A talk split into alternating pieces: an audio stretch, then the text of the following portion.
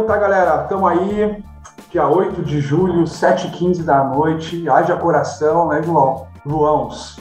Depois, de 12, depois da maratona de 12 episódios, chegamos aí com o nosso super convidado, João Olivério, né, que o pessoal conhece aí como o country da Zendesk, ou o atual country manager da Apollo. Para nós aqui é só um vendedor experiente que trabalha sozinho, ensina uma galera.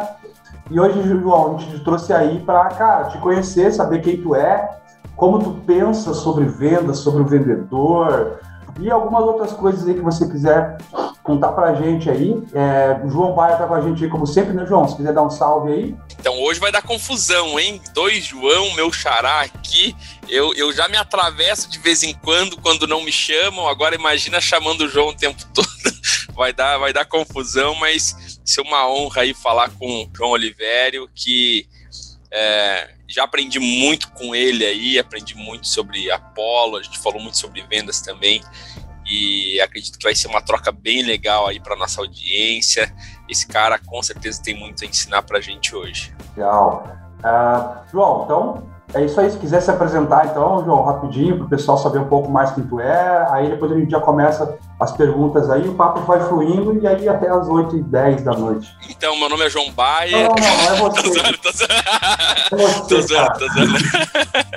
Pode seguir aí, João. Bom, pessoal, é legal estar com vocês aqui. Obrigado pelo convite, pela oportunidade. É, vamos lá, para não confundir, vamos falar Oliveira e Baia, né? acho que fica mais fácil, né? Então, vamos tentar, ver se não confunde.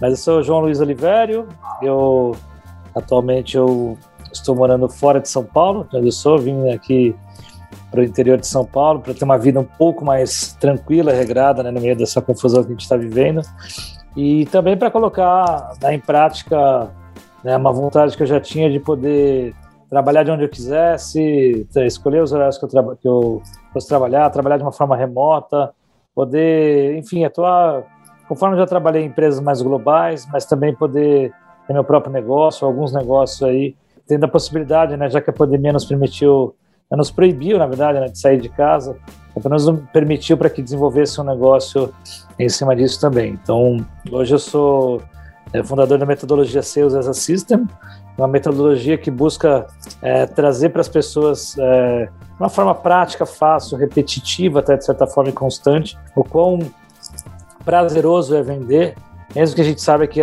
que vendas é uma atividade repetitiva, atividade que demanda muita disciplina, muitas vezes é chato, né? vamos ser sinceros, porém, o que quando você começa a ver resultados, começa a ver tração, é uma, enfim, acho que é, acaba sendo muito, muito, muito prazeroso e rentável. Então, né, além da, dessa consultoria, também atuo, eu também fui responsável por trazer a Apollo para o Brasil, uma solução na área de lead generation e automação é, de atividades comerciais. Está indo super bem aqui também, é, completando um ano quase de Brasil, então é algo que eu resolvi também trazer para cá no meio da pandemia. E além disso tudo, também tenho atuado como conselheiro de uma série de empresas, né, especialmente algumas startups, investidor também em algumas delas, e também atuando também mais recentemente em dando cursos e imersões de vendas, enfim, curso online, um pouquinho de tudo, né, tentando difundir um pouco é, o que é a área de vendas, né? O que, o que é vendas por aí, porque eu acho que no Brasil, né, se a gente quiser já começar com um pouco de polêmica, a gente ainda está muito atrás em relação a vendas do que eu pude ver em empresas globais e mais feliz que a gente está desenvolvendo também aí bem. Eu acho que especialmente aí a região de Santa Catarina é muito boa, né? Acho que talvez dos melhores vendedores que a gente tem em tecnologia. Então, Acho que a Silicon Island, né, que vocês têm aí, né? Então, é o mais próximo que a gente tem aí do, do Silicon Valley também, que é onde eu tive a oportunidade de trabalhar também com empresas de lá. Então, enfim, mas é isso, vamos que vamos. Cara, tu trabalhou em várias empresas grandes, etc. Agora tu trabalha em casa, né? E no teu próprio ambiente. Consequentemente, isso traz ônus e bônus, né? É, o que que tu pode dizer para quem vem do setor do, do corporativo e que, e que vai estar tá, tá pensando em fazer essa transição de empreender, ter uma carreira solo, mas ao mesmo tempo ter um network, que tipo de, de, de constatação tu teve e o que, que te motivou, além da pandemia, tu já queria fazer algo nesse sentido? Já, eu comecei nessa onda de trabalhar mais remoto, vamos dizer assim, é, meio de 2019, que eu fundei minha empresa, né? É, antes disso, até pela experiência global, né, eu tive, quando 2013, né, eu acabei assumindo como Country Manager para a Zendesk no Brasil, eu estava ainda mais sozinho por aqui, né? Eu fiquei um bom tempo, quase dois anos, de certa forma sozinho, indo e vindo para São Francisco e com a equipe também frequentemente vindo para cá. Então, mas na prática mesmo eu estava sozinho por aqui, então de certa forma eu podia trabalhar de onde eu quisesse, né? não tinha nenhuma restrição. Eu comecei a aprender uma série de coisas sobre como é trabalhar à distância, nunca imaginei fazer algo assim, né? Acho que era uma coisa muito até, como fala, transgressora para a época, a gente está falando de oito anos para cá. Hoje a gente viu pela pandemia que é uma coisa normal, é, especialmente pelo fato de que, né, o que eu aprendi na Zendesk é que aquela cultura, por isso que eu brinquei um pouco com essa questão do, do da, de vendas no Brasil versus vendas lá fora, a cultura de você, né, diríamos assim, né, vamos refraseando aqui, na verdade, aquilo que a gente sempre aprendeu que vendedor tem que estar na rua, é uma das maiores, vamos dizer assim, sei lá, não falácias ou mentiras, mas umas coisas que mais antiquadas que a gente podia imaginar. Então, já desde 2013 eu venho trabalhando mais remotamente, né? Mesmo quando eu estava aqui, eu tomei alguns puxões de orelha também, pelo fato de sair muito para reuniões, sair muito para almoços, né? Confraternização visando fechamento de deals. Uh, enquanto lá nos Estados Unidos ninguém sai do escritório, né? É impressionante como a cultura das demos, cultura de um processo de vendas é era muito mais é, relevante lá, muito mais gritante. E agora com a pandemia, né, isso só corroborou para que outras empresas também, né, outras pessoas é, começassem a ter esse tipo de atitude. Eu acho que assim, em relação a querer empreender, fazer um negócio próprio, acho que assim, eu comecei minha carreira como empreendedor, né, para depois ser executivo de, de grandes empresas, né, ou empresas que estavam em ascensão, né, não necessariamente todas eram grandes, hoje são grandes, mas não eram necessariamente na época. Uh, mas assim, acho que é, é a questão da convicção de algo que você realmente você sabe que você domina, é, eu não foi, não foi gratuitamente que eu resolvi criar essa metodologia, né, nesse modelo que eu tô toda semana, né, uma hora e meia, são slots de uma hora e meia com cada cliente meu, né, então não é, não foi uma invenção que eu fiz, ah, acho que vai dar certo, foi muito a observação de estar participando de uma série de programas de, de aceleradoras, de aceleração, é, de mentorias, então desde a própria ACE, Acelera Partners, a Oracle, Idexo, enfim, eu pude ver que o que fazia diferença, especialmente a Ace foi muito responsável por isso, pelo fato de eu morar em São Paulo, do lado da Ace, volta e meia ia trabalhar de lá, volta e meia quando eu estava, né, não queria ir para o escritório, eu estava em alguma transição entre um, um, emprego e outro, trabalhava de lá e eu pude reparar que o que funcionava mesmo, o pessoal de vendas era repetição, era fundamento, era treinar, repetir, melhorar, como, como a gente faz em tudo quanto é outras áreas, né? em áreas de growth, em áreas de, de geração de leads, de marketing, por que tudo, né, pessoal? Né, levanta informação, tem indicadores, lapida tudo, arruma, corrige e em vendas não seria igual. Né? É muito por conta da nossa questão cultural de achar que venda, de que o vendedor é quem não deu certo em outra profissão, ou que vendas não é um negócio tão valorizado. Então, eu pude ver também isso nos Estados Unidos. É uma arte somente, né? É uma arte, né? Enquanto eu brigo que é uma ciência, na verdade, acho que todos aqui concordamos. Então, assim, eu pude ver que, né, que nos Estados Unidos o vendedor é o superstar. É, não tem ninguém, todo mundo quer ser vendedor lá. Eu falei, pô, quando será que a gente vai ter essa cultura aqui né, no Brasil? É quem ganha mais dinheiro, é quem tem mais reconhecimento, é quem tem né, de eventualmente até desenvolver para ser um CEO, alguma coisa do tipo. E, em geral, os vendedores, os VPs, os CSOs, CROs, eles não querem saber muito disso, eles querem saber de botar dinheiro no bolso né, e crescer bastante seus negócios. Então é muito nessa linha, né? Acho que dá para dá para todo mundo querer querer mirar ter uma ter uma, carreira própria, né? algo que consiga ser mais, né, mais independente. É só você ter convicção daquilo que você faz. Realmente você é o cara, você é a pessoa certa para isso. Então, eu acho que nessa parte, pelo menos de gestão, eu acertei graças a Deus está indo muito bem. É, tu falou um negócio que aqui no Brasil ninguém quer ser vendedor, né? E eu ouço algumas pessoas falarem que querem ser inside sales. Então eu tinha, eu tinha uma namorada, ela tinha uma amiga que estava na faculdade e, ela, e, o sonho da amiga dela era ser inside sales. Então, ah, e, a, e ela não, não ligava inside sales com vendedor. Inside sales, na mente, no conceito dela, era outra coisa. Não, você é inside sales ah, vou trabalhar com vendas. Não, não, inside sales. Aí eu, hum. É porque, então, eu acho que tá chegando, de certa forma, esse glamour.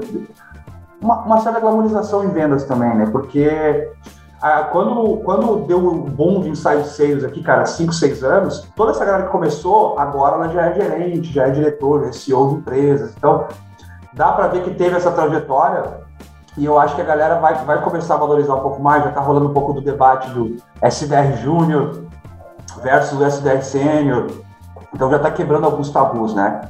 Mas, cara, eu ia deixar mais para o final, mas tu falou tanto de comparando o Brasil e, e, e, os outros países, cara. Você quer falar disso, né, João? Fala para nós, então, cara, o que, que, tá, o que, que falta para o vendedor brasileiro, cara? Que perguntinha cretina, mas elabora a partir disso. Não, zero, zero cretina. Acho que assim, uma coisa que a gente tem que, às vezes, tomar cuidado é. E às vezes eu faço tipo de comparação, né? O telefone sem fio.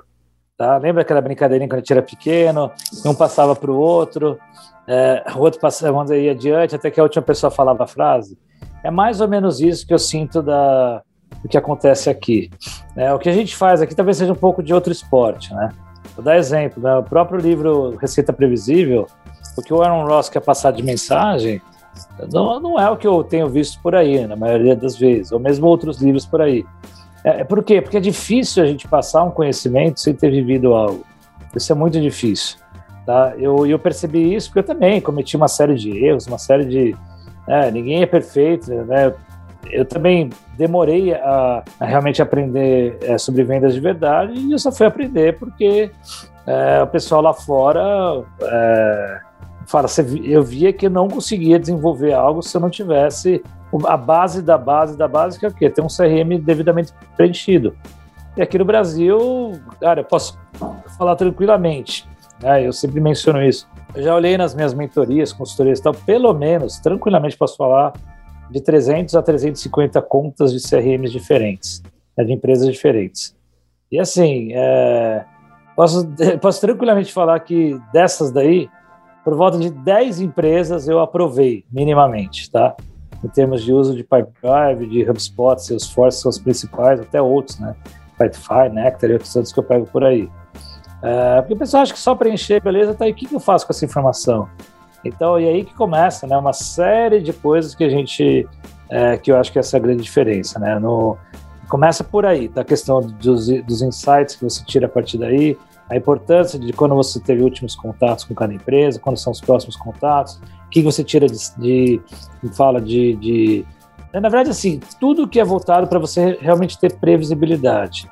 Né? É raro encontrar empresas aqui que são previsíveis, né? que você consegue olhar e falar, poxa, realmente essa empresa vai fechar é, determinado montante que ela falou que vai fechar, seja pouco, muito e tal.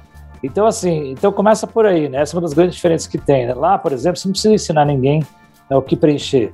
Lá, né, vou dar um exemplo. Até essa semana eu bati um papo com o pessoal que tocava o Pipe Drive no Brasil e até perguntei, né, por que que uma ferramenta como o Pipe Drive não tem campos obrigatórios? Eles até deram um argumento que eu confesso que eu não lembro no detalhe agora. Mas agora criaram?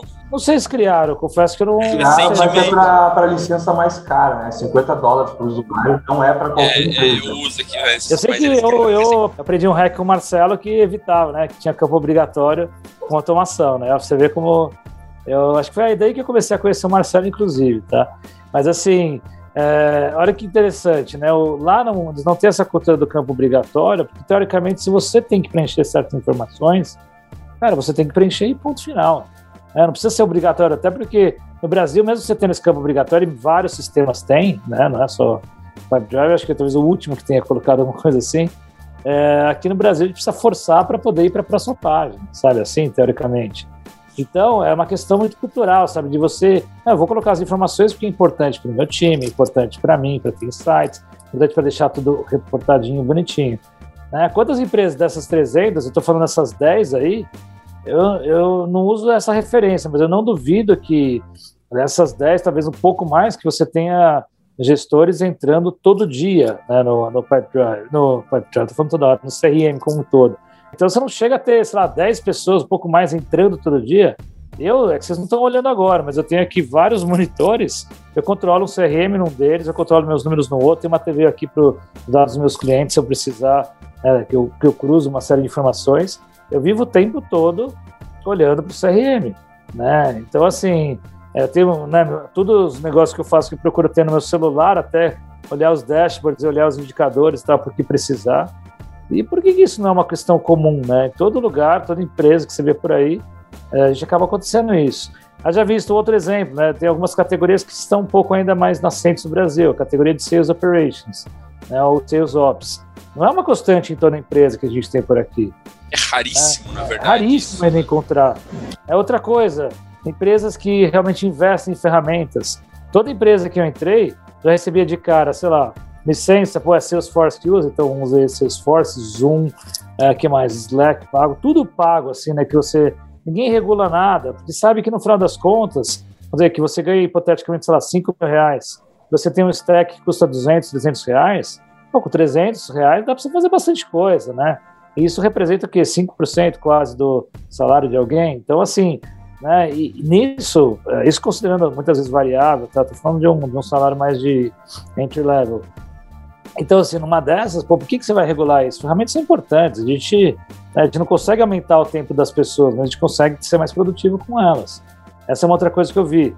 Uma outra questão também que não tem muito no Brasil: ferramentas de sales motivation.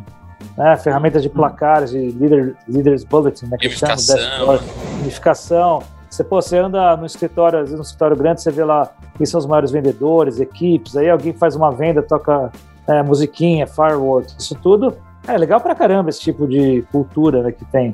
E não acontece, né? Não é uma coisa, nem a gente não tem ferramentas foram desenvolvidas praticamente. Depende muito dos líderes conseguir fazer isso muito no braço, assim, né? Até tem, tipo, a, a Gamefire, por exemplo, algo que é bem legal. Ela entra dentro do CRM e você, ela te dá um série de power-ups ali. Só que aí tu precisa que o gerente queira operar aquilo ali.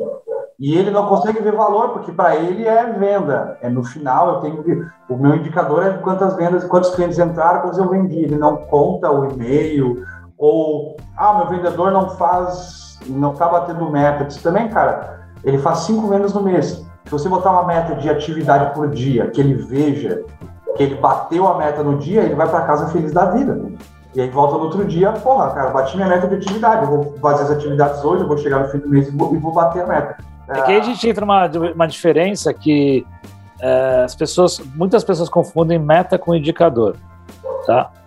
Uh, o que acontece? A minha meta é, por exemplo, sei lá, fazer duas reuniões por dia, ou agendar duas reuniões, se for um SDR, por exemplo, ou minha meta é minha meta é fazer tantas reuniões ou enviar tantas propostas ou algo do tipo. Quando você tem isso como meta, a questão financeira fica aí, de conclusão fica de segundo plano especialmente estou falando para um account executive. Logicamente, para um SDR, por exemplo, a meta é qualificação, a meta é... Quantidade de SQLs, né? De, de oportunidades que entrega, né? Isso, é, que são aceitos ou qualificados. Isso depende de cada um, mas quando a gente está falando do, especialmente do closer, né, a meta tem que ser é, tem que ser show me the money, né? Tem que ser dinheiro. Então, assim, o resto são indicadores. Ou seja, se você mandar, por exemplo, 10 propostas numa semana, a chance de você fechar dois negócios é grande, né? São, são indicadores que estão sugerindo uma conclusão. Né? Então, essa é a diferença. Quando você fala, não, minha meta é, são, sei lá, 10 propostas numa semana, você vai fechar ou não, você não está preocupado, porque a tua meta era o quê? Mandar proposta. Isso fica enraizado na cabeça da pessoa. Então, uh, isso tem que mudar para caramba, sabe? Tem, de novo, tem uma série de questõezinhas assim que você vê que ainda existe muita diferença né, de, Brasil e Estados Unidos. Eu vou lembrando de outras coisas aqui também. Legal. Basicamente, tudo que tu falou é, é questão de gestão, né? É, é preencher o CRM. Então, ah, você chega numa empresa, olha o CRM, tem vários campos, e aí o gerente nem sabe por que, que tem aquele campo. O vendedor, por sua vez, também não, não, não vai saber. Então, acho que é uma questão de gestão. Sales Ops também, Sales Motivation também, né? Eu achei que tu ia falar algo mais específico do vendedor em si, né? O que está que, que que faltando para esse vendedor brasileiro que está estudando o mundo dos negócios está evoluindo e a MITS é uma empresa que pode ajudar a sua a chegar ao próximo nível e conectar você aos seus clientes ideais. Agendamos reuniões qualificadas para que seu time de vendas fique tranquilo para executar o que sabe fazer de melhor: vender. Saiba mais em www.meets.com.br. Descer essa camada, né? Eu, eu vejo que essa maturidade de gestão, que é ver a venda como uma ciência, de que está bem clara aí essa grande diferença, né, né Xará? Porque é, é, é, bem como o Marcelo falou, assim, grandes discrepâncias de maturidade de gestão de uma máquina de vendas como um todo, né? E como que essa falta de maturidade de gestão e processo impacta numa diferença do account executive, da mentalidade desse vendedor, né? Vamos lá, uma coisa que eu, que eu gosto de falar, assim, outra questão que está relacionada a isso também é diferenças entre países.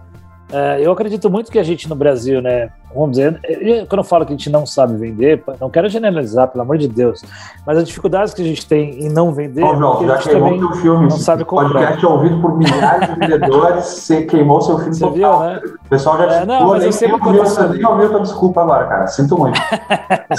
não, não, eu contextualizo, né, para não ficar tão mal assim, vamos lá. Mas eu, eu falo de mim mesmo, né, eu falo de mim mesmo, que eu é que eu falo o seguinte, né? É, muitas vezes a gente tem a dificuldade, a gente não, não é bom vendedor porque a gente não é bom comprador, tá?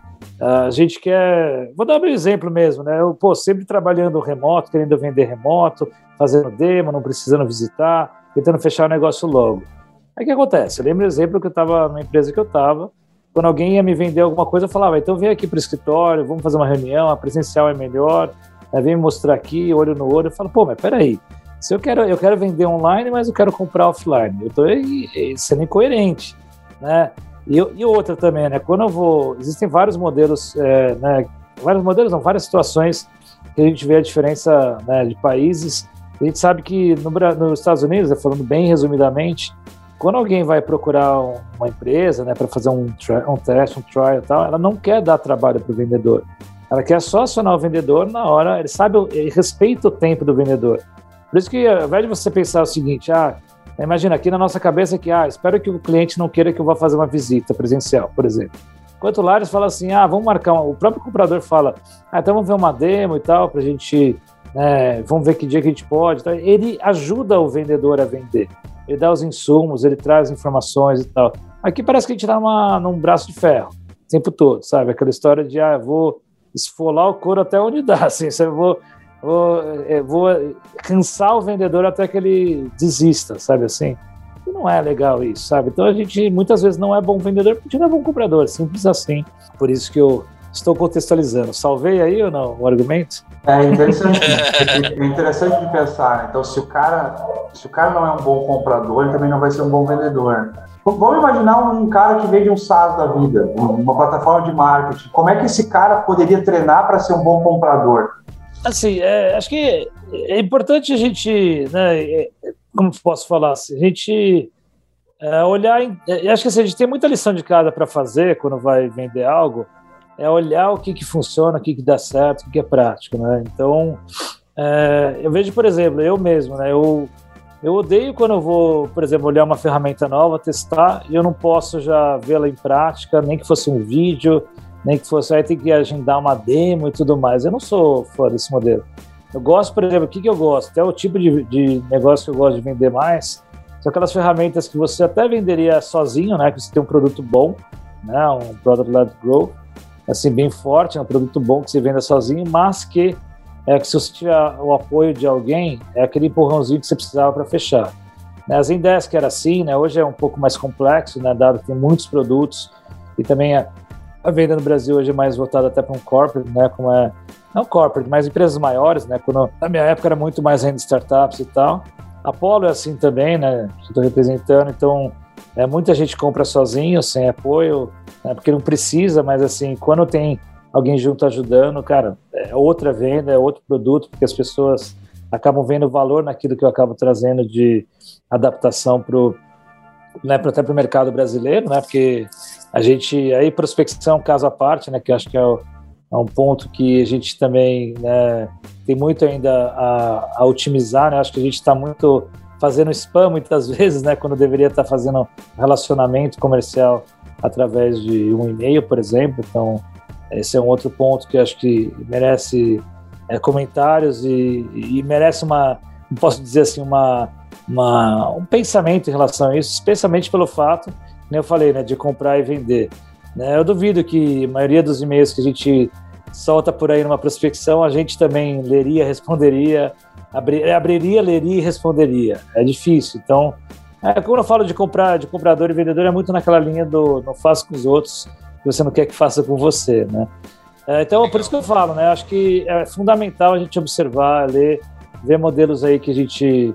Né, por que é tão simples contratar ou implantar um, né, um Slack, um, mesmo uma conta do Google, um WhatsApp, um Miro, enfim, a LinkedIn? Por que é tão simples isso tudo, a ponto de que você talvez nem precisasse de alguém para ajudar? Né? Por que a gente complica muito às vezes? Né? Então, eu sempre em simplificar a venda. Né? Eu gosto de vender rápido, assim, né? até porque né, aquela máxima, né, always be closing. Né? O vendedor tem que vender todo dia, né? Então eu não consigo, eu não sou um bom vendedor, acredito eu, para vendas que são muito complexas, demoram coisa de um ano, um ano e meio, eu me canso muito fácil, né? Por isso que eu falei, eu quero fazer com os outros, é, quero que faça comigo que eu faço com os outros também e vice-versa. Eu acho que esse, esse conceito aí é perfeito, cara. É, quando vai pensar em vender, você, pensa, você compraria com essa abordagem. Esse dia no nosso grupo lá do vendedor ter passado, a gente estava falando dos títulos dos e-mails, né? Que agora tem aqueles títulos assim, oh, menciona, você foi mencionado em tal situação. Aí você pensa, pô, uma notificação no meu Instagram, no meu LinkedIn, como assim me mencionaram? Eu preciso ver isso. E aí tu para tudo, olha, poxa, cara. É o clickbait, né? Não tem nada a ver uma coisa com a outra, né? Você foi mencionado na minha reunião de forecast, porque. É. é. Reunião está confirmada, aí tu pensa, que reunião? Tu clica ali, o cara é, pô, reunião live, confirmada é o. Cara. Eu, eu, francamente, cara, eu não leio mais e-mails. E quando eu baixo e tem outra coisa, né, João? Aí vou lá, eu baixar, quero testar uma ferramenta nova, brasileira. E aí eu baixo, eu, quando eu coloco lá para fazer o trial, eu já sei. Amanhã vai ter cinco e-mails. Aí eu já, no outro dia, eu já, já tenho os e-mails ali dos caras. E aí, Marcelo, bem-vindo. Eu já sou, crio um filtro, já jogo lá no Sales e Marketing para nem ver. Porque é muito, né, cara? É muito. O que eu tenho feito, viu? Vou contar uma história para vocês. Eu, naturalmente, como todos nós aqui, eu recebo um monte de prospecção também, né? E aí eu começo a ver, e aí eu adoro quando eu pego especialmente algum e-mail que o pessoal errou, né? Alguma coisa. Né? Ou porque, né, vou dar exemplo, a Apollo antes chamava Zen Leads, né? Então quando eu recebo alguma coisa assim, tipo, olá João, você que está na Zen Leads, blá, blá, blá, blá, blá, eu falo, ó, tá usando uma solução que não é Apollo, tá usando algum concorrente que, né, que é ruim, que nem, né, nem né, de alguma maneira teve essa validação, né, de que o nome da empresa mudou, já mudou há alguns anos. Então, Desculpa, não é Zen Leads, Zen, Zen Prospect, né? Zen Leads é o nome da é a razão social, né? Da Zen Prospect. Fora quando eu recebo aqueles e-mails que não tem nada a ver com a minha área, né? O pessoal, obviamente, não olhou, é, você vê claramente que é um, a pessoa jogou de qualquer jeito. Eu costumo responder o seguinte, né? Logo de cara, assim, oi, tudo bem? É, qual que é a sua ferramenta de prospecção? Só assim. e eu consegui, né? Eu tenho conseguido alguns retornos bons, tá? Eu tenho fechado até clientes, né, por conta da Apollo por causa disso, porque assim, é, porque a pessoa, na verdade, estou fazendo até um favor para ela, né? Para mostrar que, olha, você está fazendo algo errado, não vai funcionar. E assim, se quiser uma solução que evite isso daí, estou te trazendo aqui, porque o grande lance que eu vejo, né? E eu, eu tenho uma teoria que é a seguinte: nunca coloque dados variáveis, por exemplo, num título de e-mail. É aquele, né? Tipo assim, Marcelo, é a sua chance de trazer a vendedor não tem passado para o, sei lá, para a internet, alguma coisa do tipo. Porque, teoricamente, a pessoa já sabe, né? Aquela história de que você colocar dados variáveis, o que, que acontece? As pessoas hoje, como, como é uma coisa comum, né? antigamente olhava e falava assim: Olá, Marcelo, você que é o CEO da. Você deve é, imaginar que isso, isso e aquilo. O que acontece? Como o cargo hoje, cada vez mais, incluso eu e acredito que vocês, colocamos né, é, nomes super pomposos, até em inglês e tal, fica uma coisa fake, uma coisa falsa. Né? Então, para que você vai colocar um cargo de uma pessoa que já sabe? Ou mesmo o nome da empresa? Por que você não coloca uma coisa, né, que da época dos nossos pais e avós, que era escrever uma carta, o famoso olá, nome da pessoa, tudo bem? Basicamente isso. Você não colocava nada mais sofisticado que isso. E a vantagem que eu vejo, aí fazendo um pouquinho de propaganda aqui para o Apollo, mas é mais porque é um recurso fantástico que eu confesso que ainda não vi em outros lugares. A Apollo tem a possibilidade de você colocar esses dados variáveis, né, que chama lá de snippets, tem a possibilidade de você usar isso de uma forma condicional. Né? Ou seja, poderia colocar o seguinte: no caso, imagina que eu estou mandando o um, e-mail aqui automatizado para o João, vai aparecer o quê? Eu posso colocar um condicional. Se o primeiro nome da pessoa que estou enviando agora é João, então vou colocar: Olá, Xará, tudo bem? Legal encontrar alguém com o nosso lindo nome, por exemplo, que é o exemplo que eu deixo lá. E que eu acho que o Marcelo outro dia roubou e colocou num, numa conversa, né, Marcelo, lá no WhatsApp. Eu faço eu muito isso, cara. E não precisa me agradecer, não. Não precisa me agradecer. Mas vou te dizer, João, eu falei isso aí com o Vini da Active Campanha e passei vergonha, cara. Ele disse que ele ah, não, eles são clientes da ele, é. Então, a gente trocou ideia ontem, inclusive. então, o que acontece? O, esse é um exemplo legal, porque além de você fazer uma coisa personalizada, mais íntima no nome, você vê, a pessoa que está olhando do outro lado, ela vê, pô, esse e-mail foi escrito para mim. Esse e-mail é, é o que eu falo. Quando você for fazer uma prospecção, só envia algo que você iria mandar eventualmente manualmente, que você se preparou para isso, mas que existem ferramentas que atualizam isso e conseguem fazer de uma maneira mais escalável. Tem que confiar muito na automação, assim, né? Tem que. Não, não dá para ser um e-mail com a, a variável, às vezes nem confia na base que você está enviando e vai na, na esperança de 20%, 30% abrir, 10, 20% responder. E, tipo, usa a desculpa que a venda é uma ciência para mandar um e-mail ruim já pressupondo que não vai ser legal, mas tem que confiar muito na base para não, tipo assim, ó, eu odeio quando acontece na, na Sales Hackers, a página do LinkedIn da Sales, ela tá assim, né? Sales Hackers, consultoria e assessoria para crescimento escalável, né? E aí, tipo, o nome da empresa tá assim. Aí o cara vem, você que é CRO da Sales Hackers, consultoria e assessoria para crescimento escalável. Cara, quem é que escreve assim? Tipo, não, é só Sales Hackers, né? Aí essas automações, elas têm que ser com base extremamente higienizada, com ferramentas muito boas, né? É, ou se não, posso dar uma, uma dica aqui interessante? Vou dar exemplo quando você fala, por exemplo, de, da parte de segmento, né, de indústria, lá no Apollo. Então, quando você né, pega informação de uma empresa, você tem a indústria relacionada a ela. Até o exemplo que eu tenho lá no. Né, quando eu faço alguma demonstração, eu coloco algum teste lá, eu coloco o seguinte, né? Pô, se a pessoa trabalha numa indústria específica, por exemplo, bancos, né? Se ela trabalha nessa indústria, então eu coloco lá um if industry igual a banking, por exemplo, então mostrar. Né? Ah, já atuamos com clientes como Itaú, Bradesco, Santander, Parari, Parará. Ou se não, você coloca exemplos genéricos. Ah, atuamos com só Santander, Unilever, Procter, Volkswagen, assim por diante, né? dando um exemplo genérico. O que acontece? Eu não estou dizendo para eles, ah, você que atua no segmento bancário, blá, blá, blá. Não, estou dizendo o quê? Já atuamos com clientes como tal, tal e tal.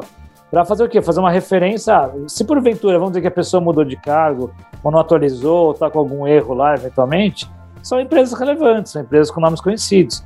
Mas eu não fico dando dicas assim, ah, já atuamos no seu segmento com tal, tal e tal. Senão eu corro o risco de eu falar uma coisa que não é uma verdade. E a pessoa vai olhar e vai achar que eu estou né, tentando ludibriar, tentando enganar, algo do tipo.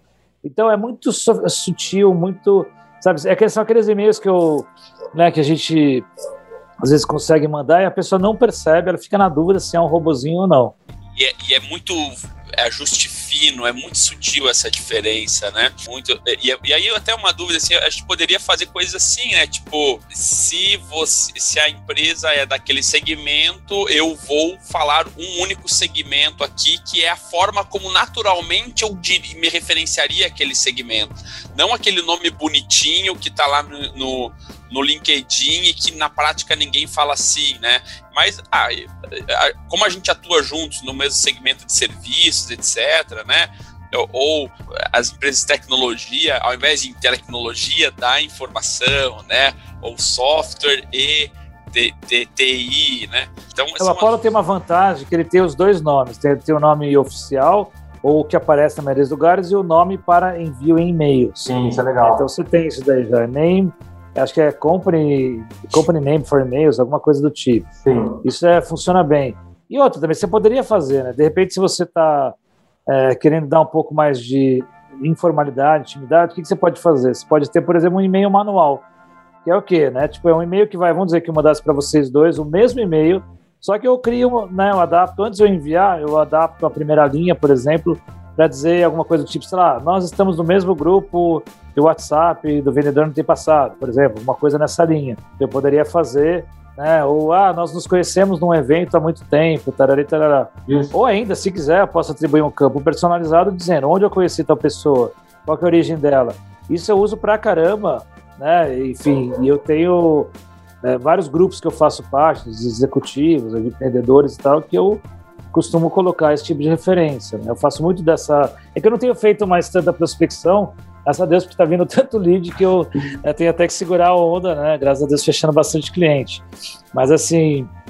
É, mas quando eu faço para clientes meus, quando eu faço para parceiro, nossa, é, dá muito resultado. É um negócio muito legal e é simples, é só que as pessoas insistem em querer fazer daquele jeito arcaico que já não funciona. Antes funcionaria, hoje Sim, não.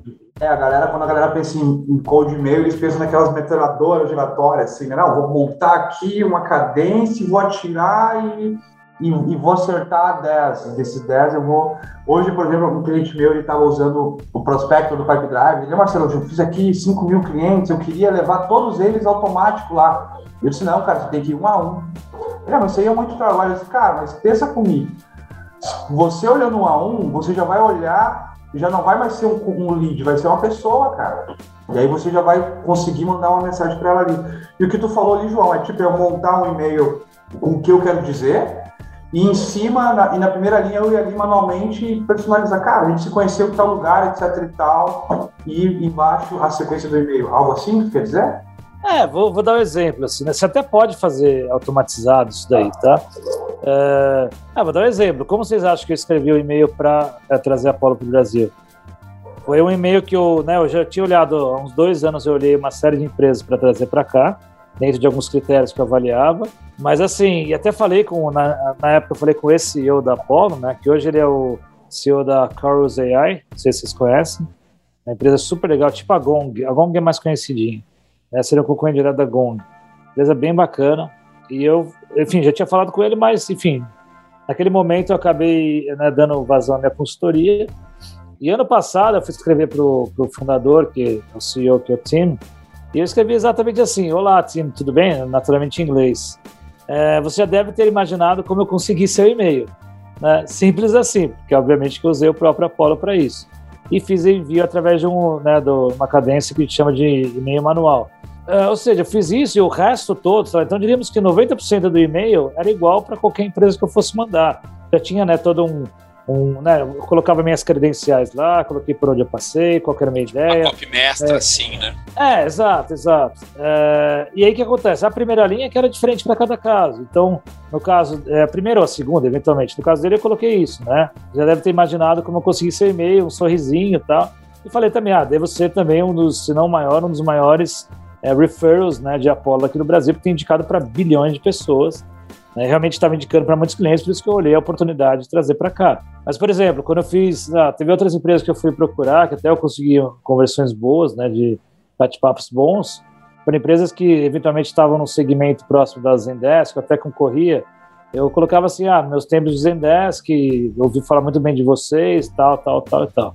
Eu colocava uma linha diferente, o resto era igual, sabe? Eu não tinha porque inventar, porque era uma comunicação muito natural, uma comunicação, sabe, leve, não é aquela coisa que você vê que tá na cara que é um robozinho que tá mandando e a pessoa que, que fez o tal do copy aí não fez um negócio legal. É, e, e, isso se aplica muito também para ligação, né? É, eu vejo muito um desafio de profissionais de vendas que é, entram muito no piloto automático, sabe?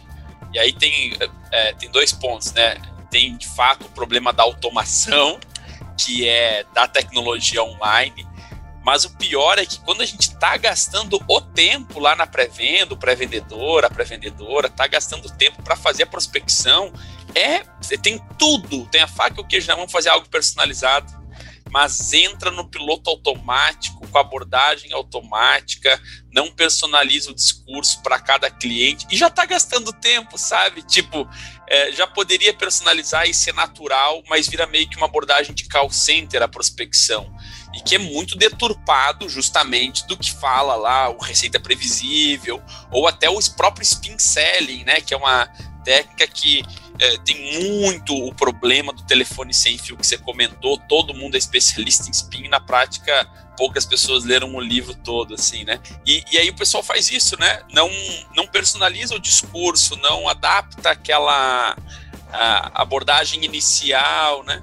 Você ainda depende de indicação ou de investir muito em marketing para vender bem todo mês? Então você precisa descobrir o poder da prospecção ativa no seu negócio. A Destruindo Metas pode te ajudar a criar o seu processo de vendas do começo ao fim. Acesse www.destruindometas.com.br e solicite seu orçamento na página para empresas. Tem um ponto assim, ó o João comentou que o, que o que funciona em vendas na visão dele, na experiência dele, é o Sales as Assistant, né? É a repetição, tarefas repetitivas. Boa! E aí, Como né? é que a gente faz, então, como que no Sales as Assistant a gente pega atividades repetitivas e transforma ela em coisas personalizadas? É uma excelente pergunta, hein, Marcelão? Às vezes eu mando bem, cara. Boa, mano. A Então, bola vamos tá lá, pra eu ti vou- A meu irmão. repetição é a repetição, João. E Ah, aí? só, só de vocês que esse fim de semana eu, fui, eu participei lá da imersão do, do Gestão 4.0 de vendas, né? Que eu, junto com dois conterrâneos de vocês, com o Paulo Orione e com o Theo Orozco, a gente pô, foi super divertido, super legal, pô, uma baita estrutura, alunos fantásticos. Então, assim, a vantagem é que eu tenho muita coisa aí já mais didática, né, preparada, né, que eu poderia comentar com vocês. Mas eu fiz uma analogia é que era para na hora que eu estava explicando um pouco sobre playbooks, né? Que é um negócio que não é muito comum. As pessoas confundem muito, não confundem, mas é, né? Até que essa história do script, questionário, playbooks e tal. Eu fiz uma analogia que eu vi em algum lugar, né? Não lembro se eu se foi eu, não, não foi eu acho que uma criação minha, mas eu que adaptei lá, que era mostrando como que é o esqueleto de uma pessoa, tá? Que seria o script, o playbook, algo do tipo, e como você tem várias pessoas diferentes. É, o esqueleto é único para todo mundo, né? Dois braços, duas pernas, né? cabeça, enfim, tudo né, convencional, né? Lógico que podem acontecer algumas situações diferentes, mas em geral você tem um esqueleto, só que você tem vários perfis. Tem quem é mais gordo, mais magro, mais alto, mais baixo, mulher, homem, tem de tudo. Então é mais ou menos isso, né? Você segue uma linha mestra, vamos dizer assim, né? Você segue um, é quase como uma, como posso dizer, é um esqueleto mesmo, mas é importante você dar o grau de personalização para cada um. E não tem, vou dizer, não existe nada né, diferente da repetição, treinamento, fundamento. Né, eu assim, eu vejo por experiência e aí eu devo muito é, ao Indeed, né, que é onde eu fiquei por um bom tempo, pou- pouco tempo, né, de certa forma, por menos de um ano, mas liderando aqui no Brasil também a parte de vendas e, a, e a, como senior leader aqui. E eu percebi como eles são fortes na parte de treinamento, o que a gente chama de sales enablement também, e dar os recursos para cada um. Então eu fiz treinamento de Sandler, na metodologia Sandler, fiz treinamento de Dale Carnegie. E assim, a gente sempre associa treinamento com aquela coisa de tipo, ah, vou fazer um treinamento, ah, o que eu for mais legal aqui, sei lá, 10, 20% eu vou aproveitar, um abraço. Ah, não tenho por que fazer isso. Ou, por exemplo, Dale Carnegie, né, que é uma tem os princípios lá do livro é, Como Fazer Amigos e Influenciar Pessoas. Uhum. Cara, você começa a olhar ah, os princípios que tem, eles são extremamente fáceis de serem aplicados, só que as pessoas não querem aplicar muitas vezes. Então, por exemplo, né, é, é, tem muita coisa que fala sobre você se tornar interessado pela outra pessoa, você ouvir a outra pe- pessoa. Cara, quantas vezes vocês vão num jantar, num bar, encontrar amigos e tal, e você fica quieto porque as outras pessoas não param de falar de si próprio? né? Então você não vai gerar empatia com isso. Né? Muitas vezes as pessoas acham que, sei lá, seguir um script, um playbook, é só fazer um monte de perguntas, questionário e tal, tá beleza. Não, por que, você não sorri, né? Sorria é uma das, um dos princípios que eu mais uso e mais gosto. Cara, é tão simples fazer isso, por que, que não sorri? Por que, que não, sabe, faz uma coisa mais leve, uma coisa mais normal? Ah, não, é sorrir. O que, que é mais importante, sorrir ou ter uma técnica de você, por exemplo, spin? Eu acho uma técnica super legal, mas não adianta nada se você não gerar empatia com alguém. Você, por exemplo, que eu falo muito de previsibilidade, você, tornar, por exemplo, uma conversa, uma reunião previsível. Né? Isso é muito importante, que é o que a gente chama de uma técnica chamada upfront contract ou upfront agreement, né? que eu não sei a tradução para o Brasil qual que seria adequada, mas assim, é quando você está fazendo um alinhamento daquela reunião. Se você falar assim, olha, a gente vai levar aqui, sei lá, meia hora, você tem meia hora, tal, beleza, vi que você marcou para uma hora, mas pelo menos meia hora você tem? Ah, tenho, vamos falar uns 40 minutos, legal. Então, nesses 40 minutos eu vou falar sobre A, B, C, D, E, e a gente vai chegar numa conclusão, enfim, aí fica à vontade de me interromper a hora que você quiser. Você está dando já as cartas do jogo. Isso, todo esse alinhamento, é tudo técnica. Eu procuro fazer tudo isso daqui, né, nas reuniões que eu faço, sempre dou esse alinhamento, falo bonitinho, sempre estou né, com um sorriso no rosto. Né? Lógico, quando você vai. Você está você tá vendo que a outra pessoa está preocupada, desesperada tal, aí você faz as técnicas de espelhamento, aí você procura né, trazer um pouco isso daí para ela.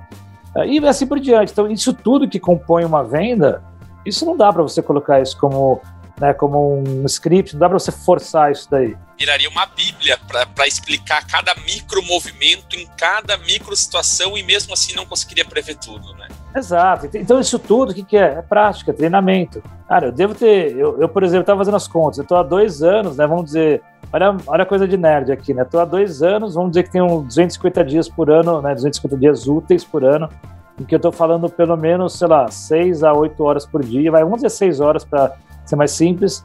Eu estou falando do quê? De 500 dias, 6 horas por dia, 3 mil horas. Eu, nesses dois anos, nunca fiquei rouco, tá? Nenhum dia, nunca fiz uma consultoria rouco.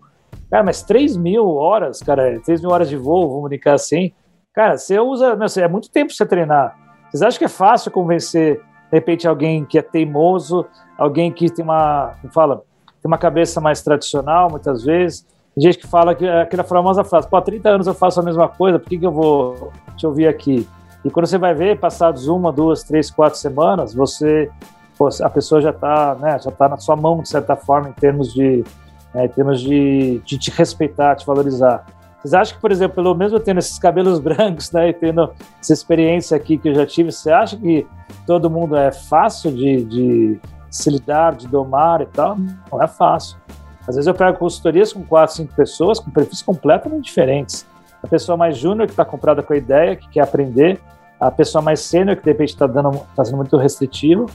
Cara, não é fácil. Então você tem que usar muita técnica de convencimento, muito mas isso não adianta nada se não for enraizado. Por isso que eu falo, cara, treine bastante, meu, dá condição, dê condições para suas equipes de vendas, senta junto, faz o shadowing, né? Senta junto a dar dica, faz a pessoa te ouvir também, né? Aquela história de tipo, ah, é, você falar, ah, vendedor bom aquele que, mano, entrega número, se não entregar número, tchau, vai pra rua. Cara, não é por aí, sabe? Tem que, mas tem que dar a mão cada vez mais, a gente tem que, né, dar uma mão, dar outra, ajudar, empurrar, até a hora que é, você sentiu que não tem como fazer, aí uma hora, né, logicamente, você tem que tomar uma outra atitude. Mas assim, cada vez mais a gente tem que ser parceiro, né? Aquela, né, para finalizar essa parte toda que só eu estou falando aqui. Mas sabe aquele, aquela charge clássica, né, que é, é da diferença entre chefe e líder, né?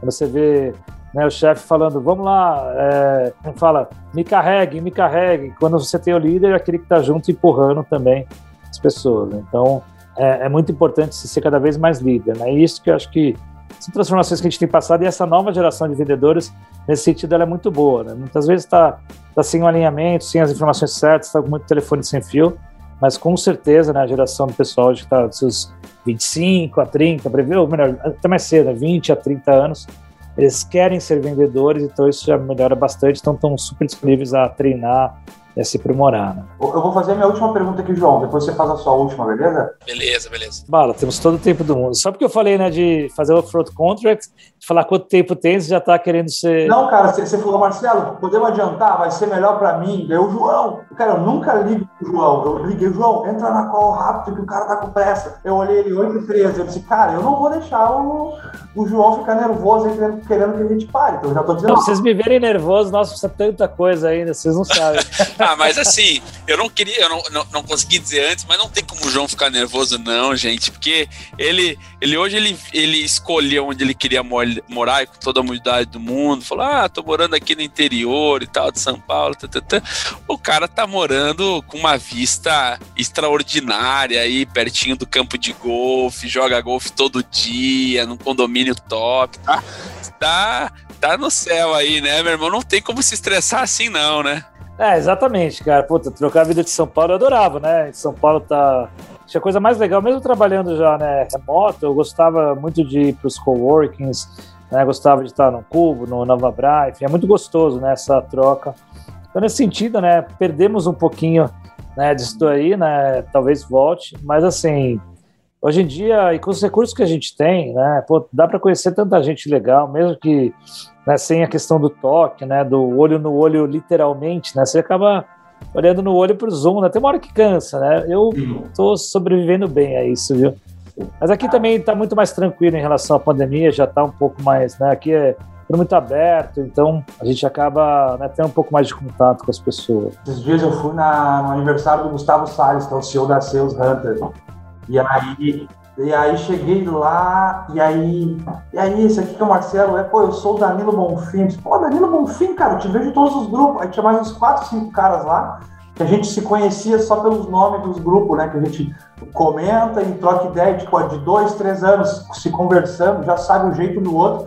Mas nem tinha conversado, né, cara? Esses grupos é tipo assim, é tipo placa de carro. Você conhece a pessoa pelo número do telefone, você não, não sabe mais nada direito, assim, né? Eu acho isso, eu acho isso fantástico. Eu acho que a melhor coisa de, de trabalhar com o que eu trabalho é isso. É passar o dia inteiro conversando com gente de todo tipo e ajudando um, pedindo ajuda para outro. Isso é demais, cara. E, João, quem que tu segue, cara, aqui no Brasil? Quem que tu, quem que tu segue, não quem tu recomenda que, que os ouvintes sigam? Quem que eu sigo? É. Ah, tudo bem, não precisa ser no Brasil, senão não tem ninguém no Brasil. Não, mas, não, mas mesmo, não, imagina, até parece. Vocês vão é, me colocar como um cara do mal aqui. Não, não, não, não. É... Tamo brincando. Pô, quem que eu sigo, cara? Putz, eu tenho até alguns caras que eu sigo, assim, não necessariamente por vendas, mas eu sei que sempre são é, conteúdos muito leves, agradáveis, né? O, o, cara que é um grande amigo meu, que gosto muito dele, é o Rodrigo Dantas, da Vindi. É o cara que eu, que eu sigo, que ele faz por aí. Nossa, você é injusto com tanta gente. A gente não tem tanta audiência assim ainda. É, imagina. Não, eu, eu digo né, que eu, eu, eu, sigo, por exemplo, uma coisa que eu gosto muito são dos, dos veículos né, que cobrem essa parte de tecnologia no Brasil, né? Então, é o Startups, do Obrigado, que é um cara que eu gosto muito tem o Brasil Journal, tem o Anel Feed, tem, enfim, tem alguns startupistas, daí que eu gosto bastante. É o próprio Baguette, eu gosto bastante. Eu sigo muito mais, vamos dizer, veículos do que pessoas, necessariamente. Né? Quem mais que eu sigo? Poxa, você me, me pegaram. Mas desse tinha que ter feito. Né, tinha, tinha que ter feito essa. Me pediram para eu preparar alguma coisa. Boa. Aí, Não, é, tranquilo, meu irmão. Ah, tem vários. Tem o Léo Cuba, eu gosto muito, um grande amigo. Marcelo Toledo, caras que eu sigo. São caras assim que eu tenho, né? Que eu vejo sempre alguma coisa diferente, né? Eu nada contra outros por aí, mas assim, às vezes é quando trazem muitos daqueles é, gráficos, infográficos que todo mundo já repetiu. Eu sou muito eu gosto de conteúdo original, né? Nesse sentido, eu acho que vou mais pela originalidade. Mas realmente, acho que eu precisava, né, eu preciso seguir mais gente, né? Essa é a verdade. Boa. É. Boa. E eu tenho uma pergunta, João, que é, cara, você é um cara que construiu uma carreira muito sólida, passou por muitas empresas, hoje tem uma vida mais soft, assim.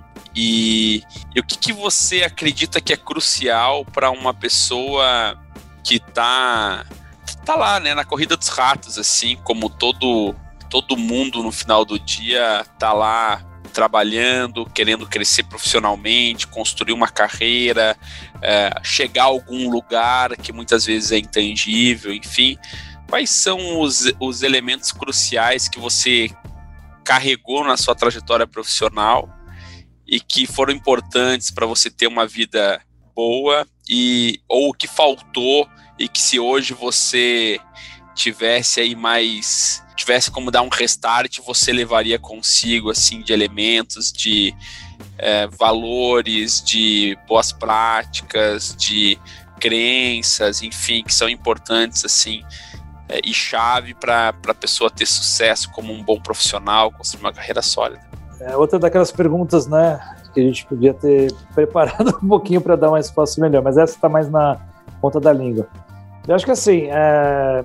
primeiro, né, acho que eu sempre fui um pouco mais contestador, né, apesar de ser um cara mais tranquilo, ou aparentemente mais tranquilo, é, eu sempre quis ir, né, vamos dizer assim, eu nunca fui muito fã de rotinas, né, então, né, de repetir, né, coisa de sempre e tal.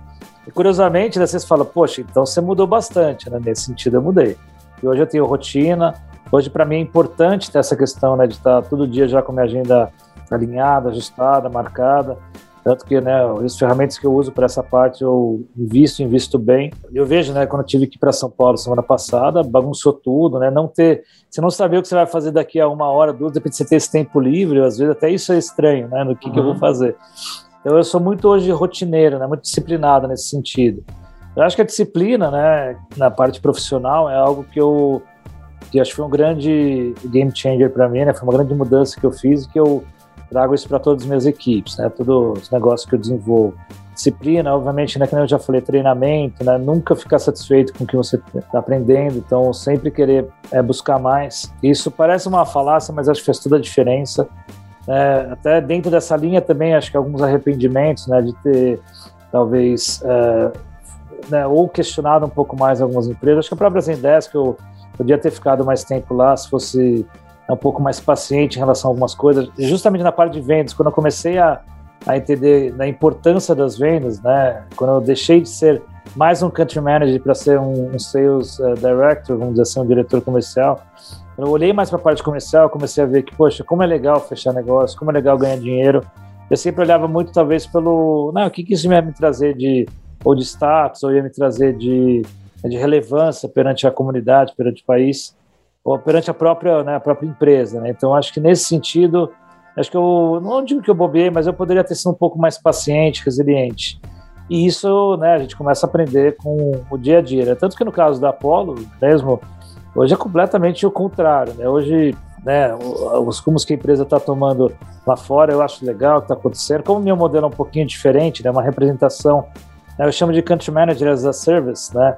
em que eu tenho todos né, é, tudo relacionado a, ao que acontece é, no dia a dia, né, tenho acesso a tudo, participo das reuniões e tal, enfim, é como se fosse um funcionário mesmo, mas eu não tenho aquelas obrigações, eu não estou olhando, não estou querendo me, sabe, me intrometer até nas decisões globais e tal. Eu estou aqui muito para, eu estou aqui para vender. Então todo dia fazendo demos, fazendo, né, negociando, né, tendo com humildade, né, de fazer um trabalho que seria né, de um diretor até o trabalho que seria de um, né, fala de um account executive, né. E para mim tem sido muito bom porque eu tô, né, justamente isso me permite com que eu tenha essa minha disciplina, essa minha rotina e posso trabalhar de onde eu quiser, a hora que eu quiser.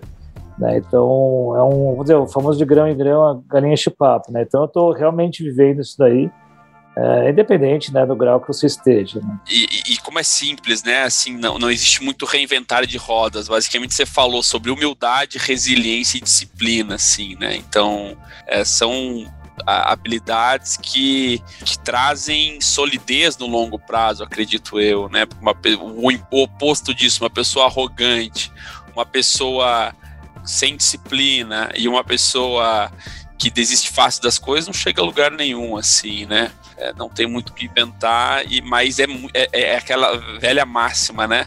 É simples, mas não é fácil, né? Não é fácil você ter consistência em utilizar essas habilidades todos os dias, porque no final do dia são habilidades, né? São hábitos que trazem essas competências para a gente e tem que ter resiliência para ter resiliência, né?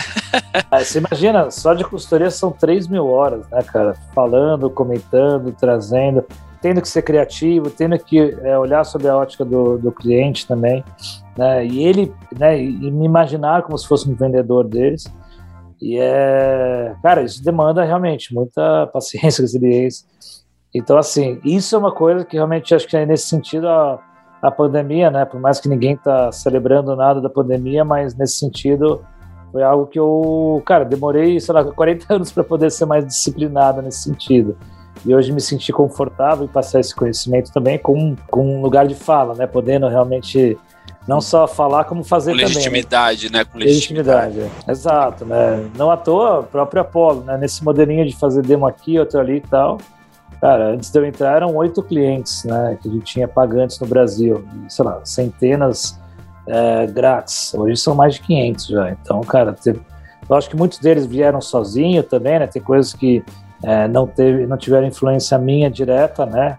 Diretamente sim, por conta de, né, de, divulgação, até nos próprios grupos tem sido muito bom isso. Até a gente tem, pelo fato de ter condições especiais aqui para o Brasil também, muita gente vem me procurar para poder conversar, né? Então, assim, você vê.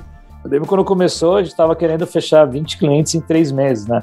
E eram clientes que já eram da, né, da minha carteira de clientes ou ex-clientes de consultoria. E hoje você vê né, que a gente fecha 20 numa semana, né? Então, é uma outra pegada. Então é legal você ver um negócio se desenvolver, isso ainda sem estar tá, né, traduzido, localizado. Então, isso só com realmente com muita disciplina para fazer acontecer. O Apollo é uma ferramenta elegante, assim, gente mexe nele. A gente, vê, a gente vê que ela foi feita, é tipo uma pipeline, assim. Você chega ali, tu, hum, parece um Tesla. Ah, mas, cara... Essa foi boa. Vou falar pros caras lá fora, olha. É. Lá fora. É. é boa. O que que faz, o que que faz um country manager? O que que é um country manager? Você quer a resposta romântica ou a resposta... Não, a resposta é real, cara. São quase 10 horas, 9 horas da noite.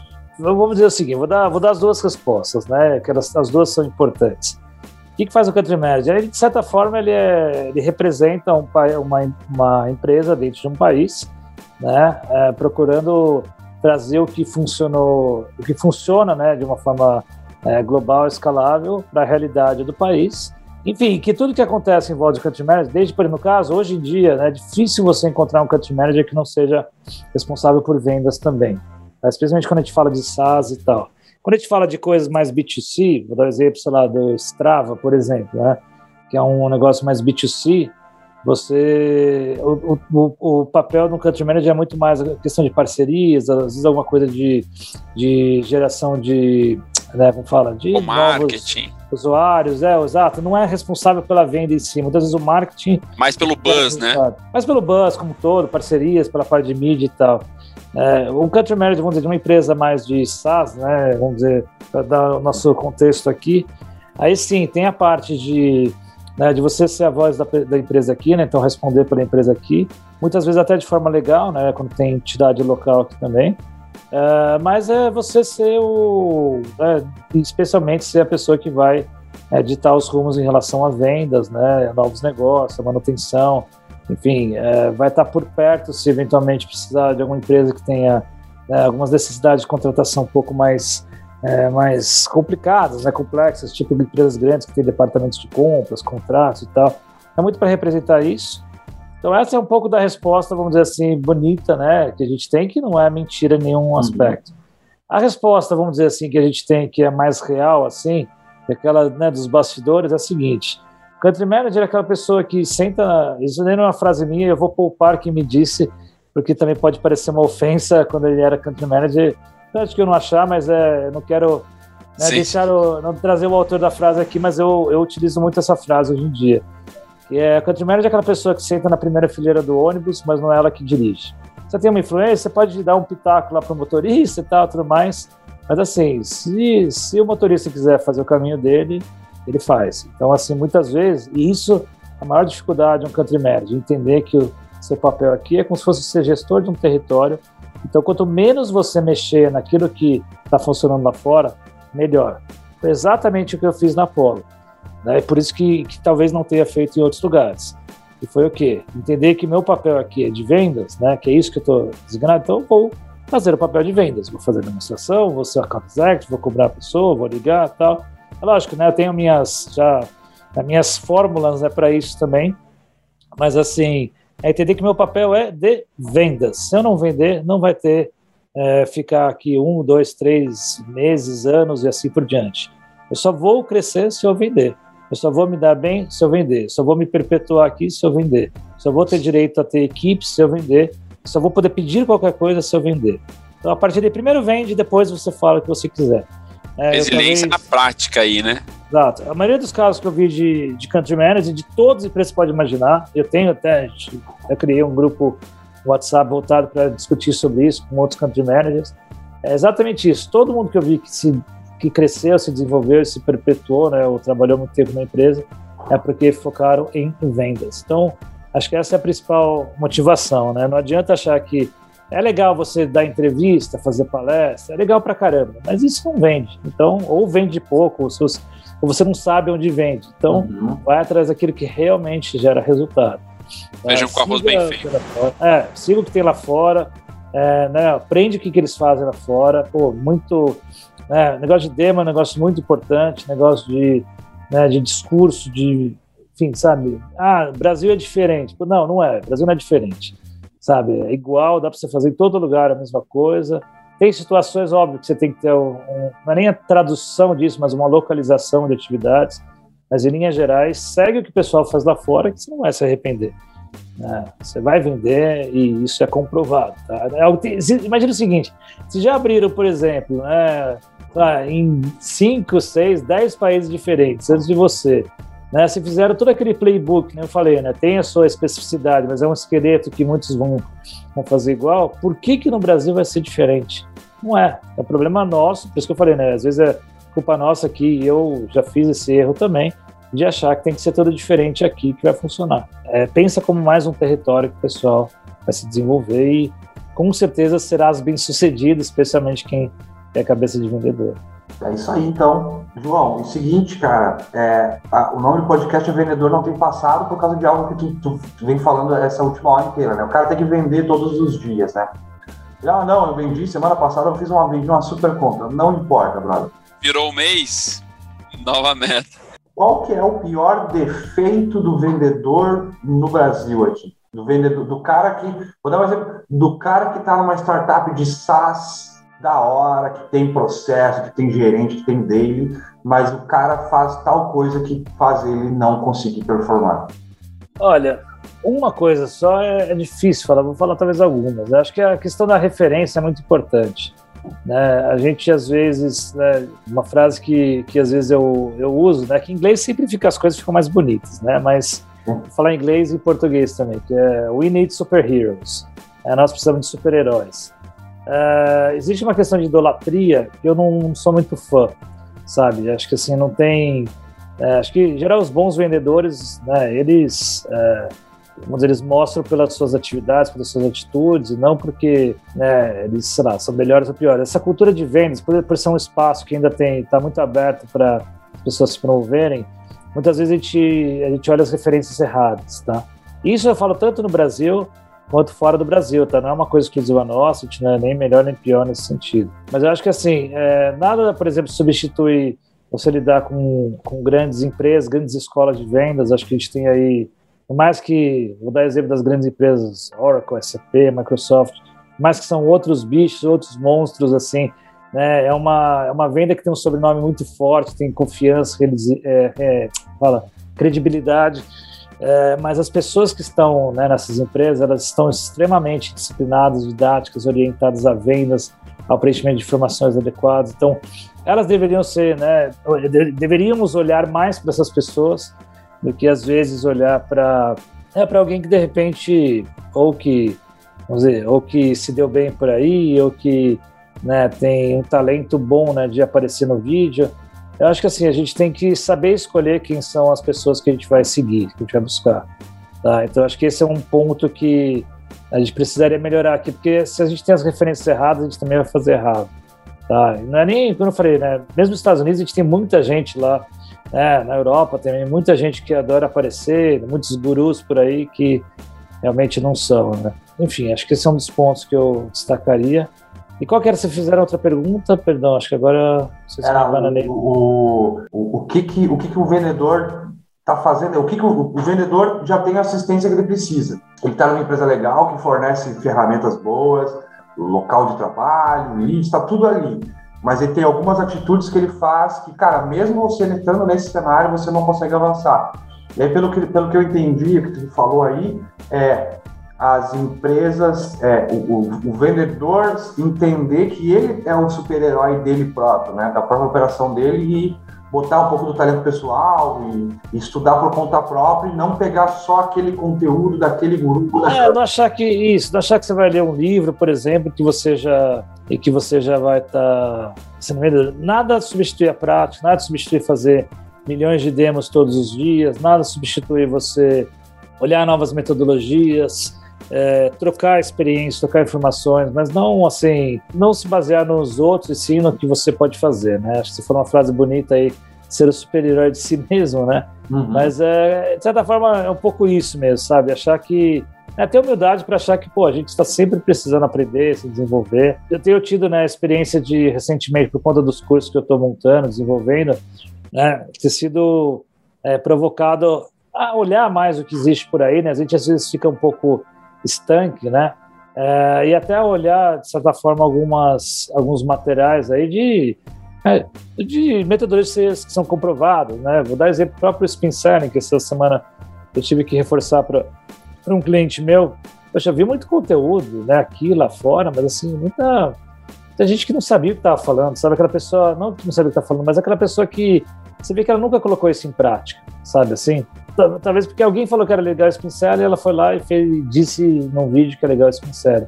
Uhum. Esse tipo de referência que é complicado, sabe? Eu acredito muito em quem fez por merecer, sabe? É, então, né, olha vocês, pô, vocês nas suas empresas montaram coisas legais, né, muito, o próprio Marcelo aí tá mais sozinho no dia a dia. Cara, não é fácil você é, né, se exibir por aí, mostrar relevância. Né? Quanto você não treinou de Pipe Drive né, para poder né, hoje ser uma referência nisso daí? Então é isso que eu acho muito bacana, nunca ficar satisfeito né, com o que você está fazendo. Né? Sempre tentar se desenvolver cada vez mais. Então eu acho que essa é uma, é um ponto que eu acho que eu, que eu acho que todo mundo deveria olhar, e inclusive a própria questão, né, você falou de ferramentas, acho que nunca ficar satisfeito com as ferramentas que tem. É, eu tenho ferramentas que eu contrato aqui, eu olho, então, assim, puta, vejo até. Se eu, se eu encontrei o Apollo para trazer para o Brasil, é porque realmente né, tinha um espaço aí que os outros não estavam atendendo. É, como outras ferramentas, adoro conhecer coisa nova também. Né, tenho minhas predileções também, mas ao, ao, passo que eu senti que existem coisas melhores, mais legais, eu vou também né, mudar, buscar e vamos que vamos, sabe? Essa parte das ferramentas aí, por exemplo, eu, eu por, por, que, que, eu, por que, que eu gosto de trabalhar com qualidade? Porque eu, eu vi, cara, essa ferramenta aqui resolve, tem HubSpot, tem, todas são muito boas, mas eu não tenho por que aprender a mexer com essas ferramentas. E aí eu tenho, eu uso o Notion para documentar. Tem várias ferramentas que fazem também, muito boas, Evernote, Everest, aquilo, Monday, não sei. Cara, eu, eu pensei assim, eu vou. Nunca vai existir uma ferramenta perfeita para mim.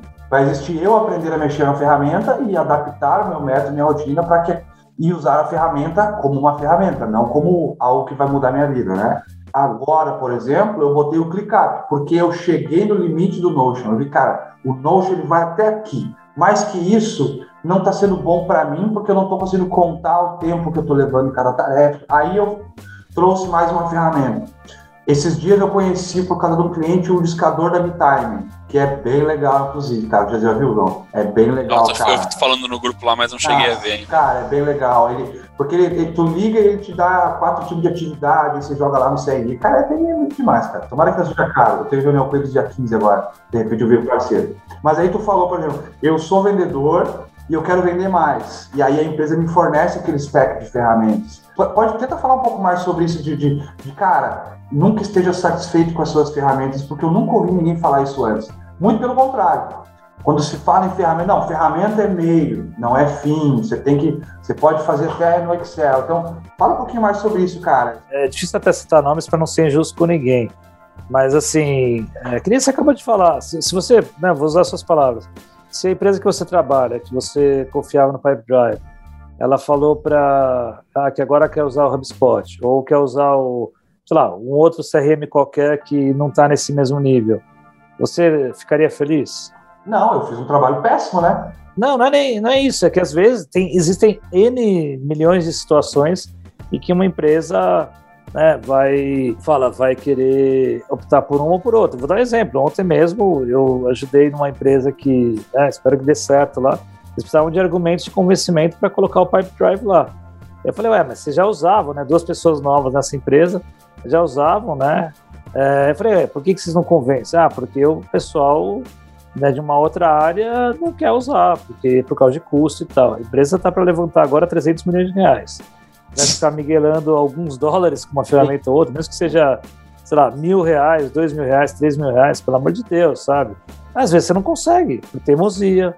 Vou te falar, o, olha uma coisa curiosa. Uh, quando eu estava na Zendesk, por exemplo, né, eu imaginava que quem ia me ajudar numa decisão ia ser, por exemplo, a diretoria, alguém grande que eu já conhecia. Eles me contrataram também sabendo que eu tinha ótimas conexões né, no topo das startups, de empresas que estavam crescendo de forma escalável praticamente não usei esses contatos, porque eu via que quem queria testar era o analista, é que estava na linha de frente. E olha que o absurdo que eu vou comentar com vocês, aparente absurdo, né? Muitas vezes eu não conseguia evoluir num dia, ou eles não conseguiam evoluir, porque os chefes deles, geral coordenadores ou gerentes, barravam. Você fala, ué, mas espera aí, se você vai dar mais resultado, se você né, tende a melhorar os processos, você né, vai ajudar na gestão, por que, que eles não queriam contratar? Que criava provas contra eles mesmos. Uhum. Né? Porque imagina, ah, então eles vão ver que o meu, minha gestão de atendimento não é boa aqui. O cara já meio que sabe e tal. Então, poxa, é, não fala, o cara tá, né? O cara não quer por causa disso, pelo amor de Deus, sabe? É, por exemplo, quando eu vejo agora, no caso, né, quando, como vendas, né, prospecção, no caso da Apollo, uma coisa mais ativa, é muito, vamos dizer, menos difícil você vender isso, porque o pessoal da gestão fala, meu, eu quero ter venda, eu quero ter venda, então, pô, a ferramenta tá aí para ajudar. Né? Então, assim, uh, então tem muito a ver, assim, né? negócio de meio, enfim, aquela história de, ah, vamos dizer, um CRM ajuda porque resolve tal problema. Ok, mas existem CRMs e CRMs, existem ferramentas de prospecção e ferramentas de prospecção. Tem ferramentas que, por exemplo, não se vinculam a nada, né? Que não tem nenhuma integração, não tem nada. Esse é um outro ponto que eu, que eu acredito que aqui no Brasil a gente precisaria mirar, né? Quem desenvolve ferramentas de, de SaaS e tal, para ser o mais completo possível. Esse é um ponto interessante. Dizer, nos Estados Unidos, eu concorria direto nas Zendesk com o Salesforce. O Salesforce tinha uma solução de atendimento, né, que é a Desk.com, né, que eles desativaram, mudaram de nome e tal. Uma solução que batia de igual para igual lá nos Estados Unidos com a Zendesk. O que acontece? Só que a Zendesk se integrava né, quase que nativamente né, no, dentro do marketplace de aplicativos com a Salesforce e vice-versa. Inclusive, Zendesk usava, deve usar ainda Salesforce né, no seu dia a dia. Então não importa, você está sempre caminhando junto com os seus competidores e tal, de tal maneira que, e é isso que eu falo da cultura das ferramentas. Se lá fora você quiser ter, né, para cada necessidade que você tem, se quer uma ferramenta diferente, elas todas se conectam, é um uhum. Frankenstein que funciona. Aqui, muitas vezes, ah, um não conecta com o outro, não conecta, sabe? E, e não existe essa vontade de querer conectar. Né? Ah, não, usa aqui que eu sou uma one-stop shop, eu quero ser melhor em tudo. Eu sou um pouco contra isso daí, sabe? Eu sou a favor de pô, vamos, né, eu quero pegar o melhor para cada uma das funções que tem aqui e vamos que vamos. Mas, de novo, são coisas culturais, são coisas que são de adaptação, né, não é melhor ou pior, são só coisas diferentes, né, então, então eu acredito, e assim, para mim, o meu stack tem que ser né, ferramentas que, poxa, eu tô super comprado, que eu acredito que são fáceis, são práticas, se não se conectam, putz, eu vou trocar por uma que se conecte, sabe? Então... Eu, por exemplo, o Pipe tem um agendador dele próprio, né?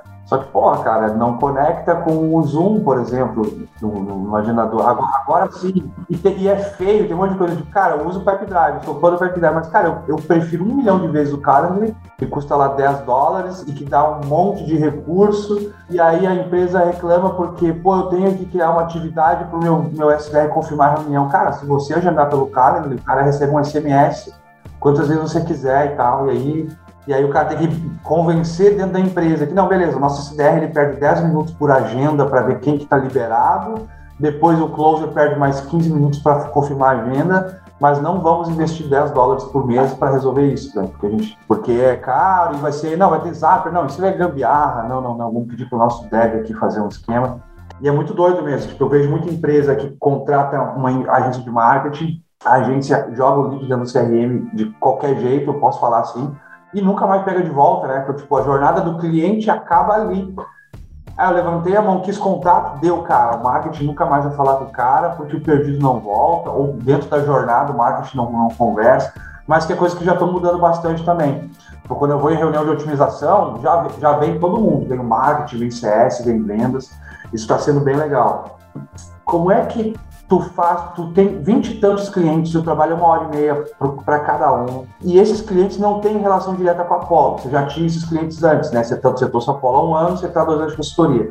Então, aí com isso você tem mais os cursos da gestão, você, você tem outras iniciativas que você faz. Por que, que você faz isso, cara? Você, ter vinte e tantos clientes aí já não é o suficiente? É, por, por, que lançar curso? Por que trazer a Apollo? É, te dá tesão? Tá, tá, constantemente nisso? Qual que é o propósito? É que você quer chegar, né? É, qual que é o propósito disso, cara?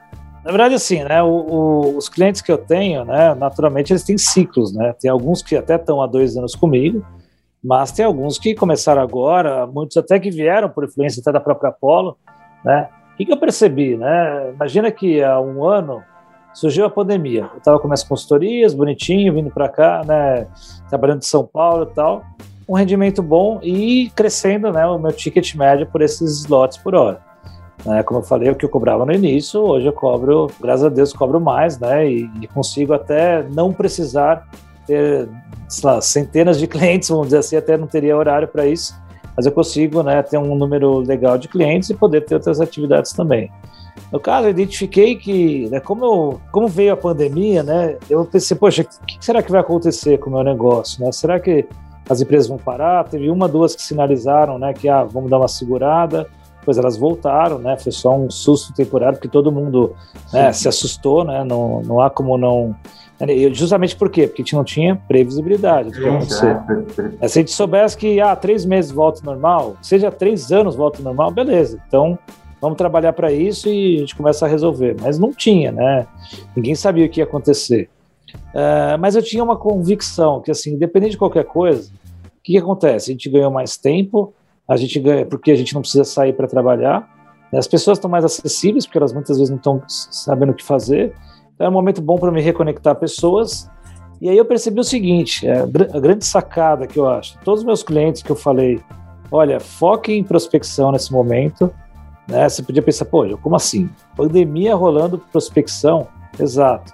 Porque a gente sabe que prospecção né, não é um negócio que você vai mandar um e-mail hoje, ligar para alguém, fazer um novo amigo, já vai estar tá vendendo, já vai estar tá se relacionando fácil. Não é, é uma coisa que demanda tempo.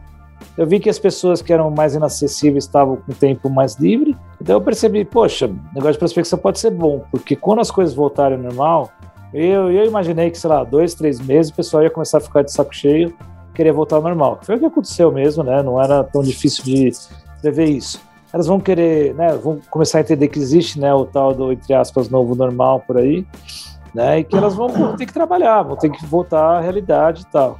Foi o que aconteceu, né, então, tanto que a maioria da, que já vai dar para se, se colocar uma estratégia em prática depois de três meses. Foi o que aconteceu, alguns clientes meus já estavam, começaram a se relacionar, prospectar, e justamente uma ferramenta como a Apollo iria ajudar nisso. Né? Então foi daí que eu percebi, poxa, acho que já tem alguns clientes aqui, eu posso aumentar meu, eu posso ter um upsell, um cross-sell, vamos dizer assim, com os clientes que eu já tenho atualmente, fora aqueles que eu já tinha, né, encerrado os ciclos. Então foi essa minha estratégia, tanto que né, o Apollo, os primeiros números foram muito bons logo de cara, né, então aí eu acabei ampliando, eles também me deram todo o território do Brasil, né, até então era só o que eu trazia de novos negócios aqui do Brasil, então facilitou minha vida também, foi importante isso. Em paralelo a isso, uma das atividades que eu já estava desenvolvendo, por, por estar muito próximo do, é, das empresas que eu dava consultoria, é, foi a questão de entrar em conselho de empresas. Então, naturalmente, os caras pô, gostavam de mim, gostavam de estar junto, sabe que eu tenho boas conexões, tenho boas ideias. Eu falei, pô, João, você não quer ser um advisor aqui nosso oficialmente, um investidor, um sócio, um conselheiro? Eu comecei a ver que isso daí é um negócio que no longo prazo poderia dar um bom dinheiro, porque eu estava vendendo o quê? Meu tempo. Uhum. Então, eu alguma troca contrapartida participando de conselhos ou dando algum tipo de advisory sem custo direto, mas com aposta futura. É, esse ano mesmo eu estou com alguns exits já planejados para acontecer, então é um negócio que deu certo, né? As empresas que até que eu surgiram até um pouquinho antes da pandemia. E naturalmente, né, outras coisas começam a surgir a partir daí, né? A história dos cursos, né? Sejam, eu queria fazer uma coisa que fosse mais escalável, então é uma possibilidade de cursos online aí existe também. Então é algo que já tenho avaliado, tem até umas coisas aí que ainda não, não posso contar, mas que são muito bem avançadas para isso acontecer. Né? Tem uma maneira de escalar, tem uma renda mais passiva. Uhum. Uh, que mais? É como eu falei, a própria Apollo, né? Você vende uma vez, você ganha na recorrência, então também gera uma renda passiva, que é o que eu queria. Uh, que mais? Falei, aumentando os tickets né, das consultorias, isso foi fundamental. Uh, conselhos é uma coisa de médio e longo prazo. E, naturalmente, né, como surgiu essa questão né, de curso da, da imersão, no caso da gestão 4.0, foi uma oportunidade que eu vi que né, daria para utilizar, especialmente né, aos finais de semana que acaba acontecendo. Então, é uma outra fonte também aí é, que surgiu. Então, é muito assim, como eu tenho tempo, consigo alocar meus horários, é uma questão de é, ver o que, que funciona e o que, que não funciona. Graças a Deus, todos têm funcionado bem por enquanto. É muito aproveitar esse momento que a gente não sabe o que vai acontecer quando todo mundo voltar para a rua. Será que meu negócio ele vai estar tá desenvolvido? Não vai? Será que vai ter. Eu não tenho essas respostas para tudo, né? Então eu estou aproveitando para maximizar meus ganhos e ao mesmo tempo ter um, um work-life um work balance que funciona, né? Morando aqui. Eu não sei se eu vou ter que futuramente voltar para São Paulo, né? Como que vai ser, até por conta de escola da minha filha e tal. É, enfim, não sabemos, né? Então Estou aproveitando esse momento para maximizar e vou falar para vocês. Parece que eu estou fazendo um bilhão de coisas. Parece que uhum. eu tenho a uhum. vida mais complicada do mundo. Não, é raro que nem hoje, né? Já passamos às oito da noite, é raro eu passar das seis e meia, sete horas, tá? Então... Desde que a gente conversou a primeira vez, você falou, cara, eu tenho 20 e tantos... Eu, quanto que você tem? Eu encheu, eu tenho 11. Você falou, eu tenho 20 não sei quantos. Eu, caramba. Ia ter 29 slots ocupados, cara. Era quase seis... Caramba. Não, eu fiz as contas agora, cara. Eu vou, eu vou, eu vou botar 10, 4... Enfim, depois eu troco isso daqui. Mas a minha... Aí, e quando alguém fala, até a Luana Laguna falou, ô Marcelo, eu falei com o João, ele me respondeu, aí eu perguntei para ele, faz cinco dias que ele não respondeu. Eu disse, ah, é assim, né, cara? Porque ele é ocupadaço. Então você só não quis responder a menina, brincadeira. Hoje eu tô querendo te, te deixar mal. que eu não respondi? Não, a Luana Laguna. Não me recordo agora, só se eu. Que o WhatsApp é um negócio engraçado, né? A chance da gente ver e não responder na hora, depois ficar no limbo é foda, né? Essa é uma outra coisa, né? É outra dica para quem desenvolve e tal. É desenvolver mais ferramentas que integrem a questão do WhatsApp do dia a dia com o próprio CRMs existentes, né? Vou dar exemplo do Pipe Chat, que é uma solução legal, que tem usado, testado. Só que eu preciso apertar um botão para toda a conversa, né? Para poder estar tá identificada lá. E, cara, eu não dá, a gente acaba esquecendo, tem muitas coisas. É, é difícil, é, é muito difícil a integração com o WhatsApp, né, cara? É uma das coisas que o mercado mais pede é, principalmente aqui no Brasil, que todo mundo usa o WhatsApp, né? É isso, assim, né? É solução de integração pro WhatsApp. Tem algumas aí, mas nenhuma que atenda 100%, assim. O WhatsApp, ele é muito rígido Esse, com isso. Não sei né? que falou essa semana, semana passada. Cara, o WhatsApp simplesmente é a ferramenta de vendas mais utilizada no Brasil. E é verdade. Com certeza. É a ferramenta de vendas mais Sem utilizada. Sem sombra de dúvida. Disparado. Assim, é a mais utilizada. Tem tanto dinheiro nessa mesa, a gente, que não dá nem pra. O Telegram, por exemplo, que o Telegram integra com qualquer coisa. Você joga no Integralmente lá, cara, ele tem uma integração pronta, assim. Só que, cara, a galera não usa, né? A galera não usa, né? O, o cliente, no final do dia, ele não usa e não engajou tão bem, né? Eu tento, eu, eu gosto muito do Slack, ele me, me soa bem profissional, assim, pra, pra, tipo, quando algum cliente meu que tem grupo de WhatsApp, cara, desde o início eu falo, ó, cara, isso vai te dar problema, vai te dar problema, vai te dar problema. Porque, mas João, vindo para os finalmente, cara, você comentou que você tem uma filhinha aí, cara, tem inclusive parabéns. É, cara, o que, que você faz aí, meu, fora juntar dinheiro, brother? Não, juntar dinheiro é consequência, daí é não, consequência, não ligo né, para isso, cara, é, não olho para isso, de verdade. Mas o que, que, que, você faz aí, cara? Você joga golfe, você lê, você luta jiu-jitsu, cara, o que, que você faz aí, fora do, do, do, do, do, seu dia a dia, assim, cara, que cara, isso aqui faz parte não é de vendas, mas faz parte do, do, do, da minha rotina, do meu, dos meus pilares de equilíbrio, assim. Você é aquele cara que levanta 5 da manhã para tomar banho gelado? Óbvio que não. Ah, bom. Deveria. Alguém que joga no nosso time, bom, por favor. É. Finalmente. Pô, a gente sempre pergunta sobre ritual pessoal, assim, João. Cara, é o momento deprê para mim e pro Marcelo, né? Porque o pessoal, pô, o cara medita às 5 da manhã, o cara, o cara corre uma maratona todo dia. Vamos lá, João, o ah, que, que você faz? Que eu, cara, eu putz, sempre pratiquei esporte a vida inteira, né? É, hoje eu tô razoavelmente bem acima do peso, né? Nunca fui. É minto, né? Alguns anos eu, para casar, eu, eu, e minha esposa a gente emagreceu bastante, né? Ficamos né, bem, bem nas fotos, né? Que era o nosso objetivo. Mas assim, fala, foi muito uma coisa específica, pontual, né? Mas, é, enfim, sempre pratiquei muito esporte, né, cara? Então, putz, hoje eu tô mais sossegado em relação a isso. E o que, que eu tenho feito, né, cara? Especialmente pelo pela questão de eu estar num, né, num lugar onde tudo aqui é acessível, é fácil, não preciso nem de carro para nada. É, tenho andado muito de bicicleta, né, então acho que virou meu meio de transporte aqui. Uh, tenho procurado, né, por a questão do, né, do, do, eu falei de poder definir meus horários e tudo mais. Eu consigo, né, praticar esporte, vamos dizer, com a luz do sol, né? Então, no caso, por exemplo, eu, eu aprendi a jogar golfe, já tenho aprendido de um ano para cá.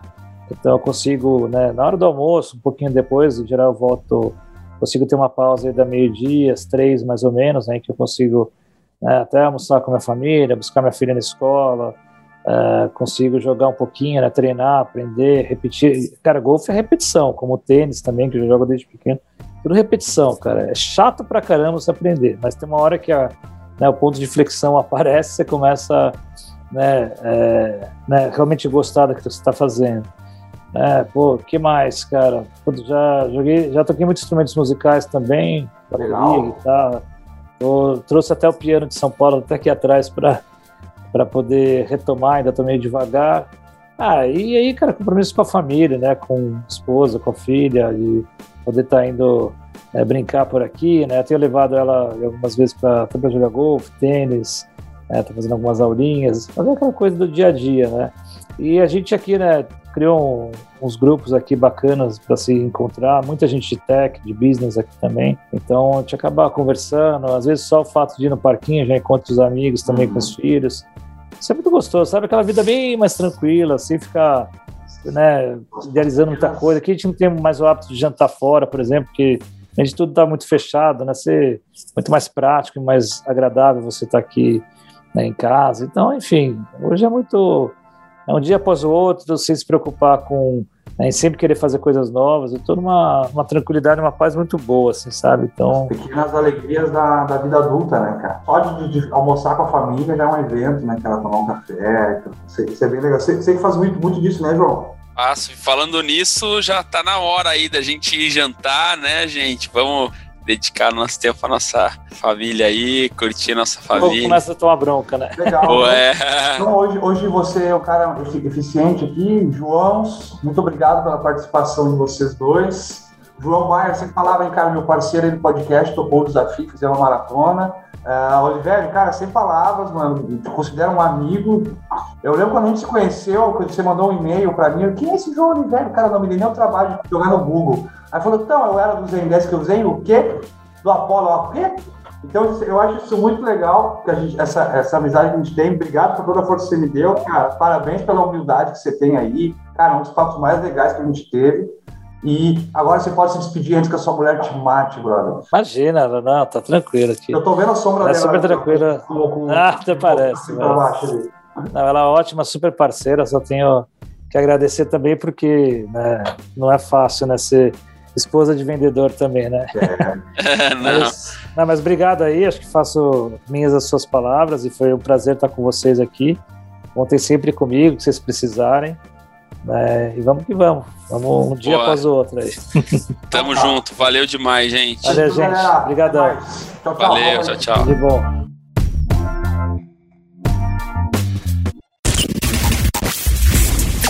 Esse podcast é produzido por Rádio Drama.